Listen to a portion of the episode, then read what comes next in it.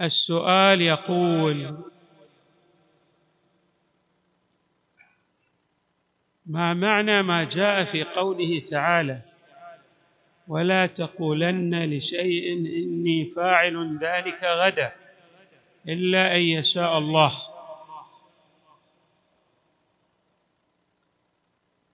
وهل ذلك لا يتنافى مع التخطيط والاستعداد للمستقبل والاعتماد على النفس الجواب كلا. هذا لا يتنافى. وحتى يتضح عدم التنافي لا بد أن نفهم معنى الآية. معنى الآية المباركة هي أن الله تبارك وتعالى يوجه الإنسان إلى أمر غاية في الأهمية ألا وهو أن الإنسان لا ينبغي له أن يعتمد على قدراته فقط بل عليه أن يعتمد على الله تبارك وتعالى مع تفعيل قدراته. ولا يكتفي بالحسابات المادية في المنظور المرئي بين يديه بل عليه أن يعلم أن مقادير الأمور ترجع إلى الله. فلعله يرى في هذا اليوم أن جميع الأشياء التي بين يديه تتيح له الظروف أن يقوم بالعمل الذي يريد القيام به في الغد. ولكن هناك موانع غيبية هو لا يحيط بها علما. الله تبارك وتعالى يوجه الإنسان. على أنه ينبغي له أن يستعين بقدرة الله تبارك وتعالى. وبالتالي حتى إذا عزم أن يقوم بعمل شيء في المستقبل وما واتته الظروف فليس معنى ذلك أنه لم يبذل الجهد. بل معنى ذلك أن الله تبارك وتعالى لم يشا ما شاء الله كان وما لم يشا لم يكن. اذا هذا هو معنى الآية. معنى الآية أن الإنسان لا ينبغي له أن يعتمد على قدراته المنظورة بين يديه بل عليه أن يحسب للأمور الغيبية حسابا وهو لا يعلم بهذه الأمور.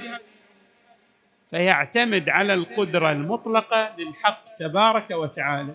وكأنه إذا قال إن شاء الله إلا أن يشاء الله يعني عزم على أن يقوم بأمر فربط القيام بذلك الأمر بالمشيئة الإلهية. كأنه أخذ بالحسبان أن الأمور الغيبية التي يحيط بها الحق تبارك وتعالى سيسهلها عليه بقدرته إذ لا يؤوده شيء تبارك وتعالى. هذا هو معنى الآية. وليس معنى الآية أن الإنسان لا يعتمد على نفسه ولا يخطط للمستقبل. ولا يفعل قدراته. ولهذا هناك آيات تبين لنا ضرورة التخطيط للمستقبل وضرورة الاعتماد على القدرات التي لديك وأيضا تفعيل هذه القدرات والاستعداد للمستقبل. جاء قوله تعالى وأعدوا لهم ما استطعتم من قوة ومن رباط الخيل. هذا ماذا معناه معناه أنك لابد أن تخطط. لا بد أن تبذل قصارى الجهد كي لا يتغلب عدوك عليك. فهذه الآية اذا ما تقول لك لا تخطط لا تستعد وإنما تقول مع التخطيط والاستعداد لا تربط جميع الأمور بقدراتك التي بين يديك لأنه توجد أمور غيبية لا تحيط بها علما هي تحت قدرة الله. وقد تكون الحكمة الإلهية أن لا تستطيع رغم الاستعدادات التي تقوم بها أن تنجز ما تريد أن تنجزه. فاذا هذه آية. بل هناك آية لعلها فيها صراحة أكثر. ماذا تقول الآية الثانية؟ هذه تقول واعدوا لهم ما استطاعوا. الآية الثانية تقول ولو أرادوا الخروج لاعدوا له عدة. يعني هذا دائما اللي يريد أن يقوم بأمر ما. شو يسوي؟ يبدأ يتهيأ ويعد العدة ويبذل قصارى الجهد كي يستطيع أن ينجز ذلك الأمر الذي يروم أن ينجزه في المستقبل. وأحنا دائما وأنا أركز على هالنقطة. لا ينبغي لنا إذا قرأنا آية نقتصر في فهم المعنى على هذه الآية وحدها. بل علينا ماذا؟ أن نرجع إلى الآيات القرآنية الأخرى لأن القرآن يفسر بعضه بعضه الآخر. كما يقول سيدنا الطباطبائي صاحب تفسير الميزان. يعني الآيات عندما تضم بعضها إلى بعضها الآخر راح تفهم المعنى. أو على الأقل جزء من المعنى. مع الاستعانة أيضا بالروايات الواردة عن المصطفى صلى الله عليه وآله. والأئمة من أهل البيت تصبح الأمور غاية في الوضوح. اذا القرآن لا يقول لك لا تستعد لا تتهيأ لا لا تخطط ولكن يقول لك لا تقتصر. لا تربط جميع الأمور بما لديك من قدرات لأن القدرات التي لديك مهما كانت قوية وكبيرة فهي محدودة. أنتم انظروا إلى الإمبراطوريات الكبيرة عبر التاريخ والملوك. كم كان لهم قدرات؟ فسقط ملكهم في شنو؟ لحظة واحدة لحظة واحدة. لأن الأمور ليست بال فقط بالمنظور المادي. الأمور بيد مالك السماوات والأرض. ولهذا الله تبارك وتعالى يعبر إنما أمره إذا أراد شيئا أن يقول له كن فيكون. أما الخلق فليس لديهم هذه القدرة. مهما كان لديهم من عظيم الملك ومن السعة الاقتصادية ومن الجيوش الجرارة فقدراتهم محدودة.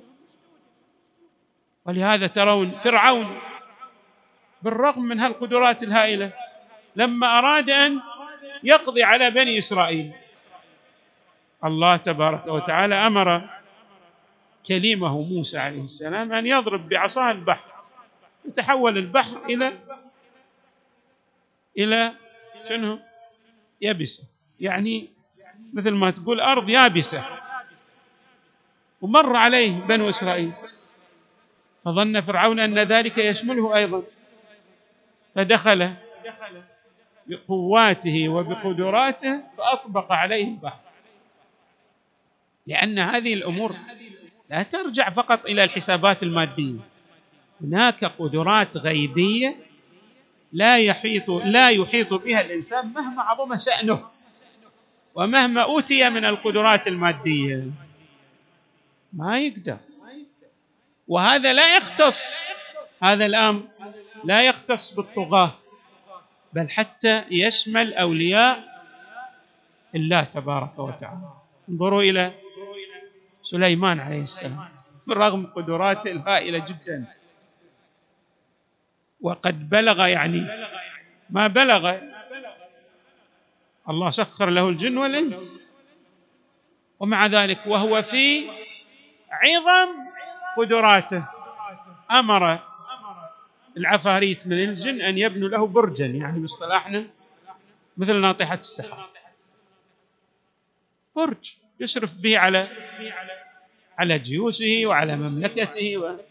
وقال لا أحد يصعد وياي في لا أحد البرج وهذا كذا ما حد لا, لا أحد بس أنا وحدي أصلا. واتكى على العصا وقعد ينظر. جاءه ملك الموت في هذه الساعة. سلم عليه قال شلون أنت دخلت علي؟ قال من هو أنت؟ أنا مانع وأنا يعني سليمان. قال له أنا ملك الموت. قال له أقابض ام زائر. قال له قابض. مع أنه يعني ولي ونبي من أنبياء الله العظام. خلاص بعد. سليمان يقدر يهرب من أمر الله. بالرغم من هالقدرات اللامحدوده اللامحدوده الكبيره في المنظور المادي. ما قدر يسوي شيء. خلاص. وحتى الجن والعفاريت كانوا في غاية الخوف من سليمان. وظل سليمان يحكم وهو يعني صورة باصطلاحه متكئ على عصا. لما جات الأرض وأكلت عصا سليمان وقع سليمان فعرف إنه ميت. المسألة ما ترجع إلى القدرات المادية مهما كان. هذه تعم الأولياء والصالحين والأنبياء والرسل وتعم أيضا الطالحين والجبابرة والطغاة. الجميع خاضع لسلطان الحق وجبروت المهيمن تبارك وتعالى. وصلى الله وسلم وزاد وبارك على سيدنا ونبينا محمد وآله أجمعين الطيبين الطاهرين.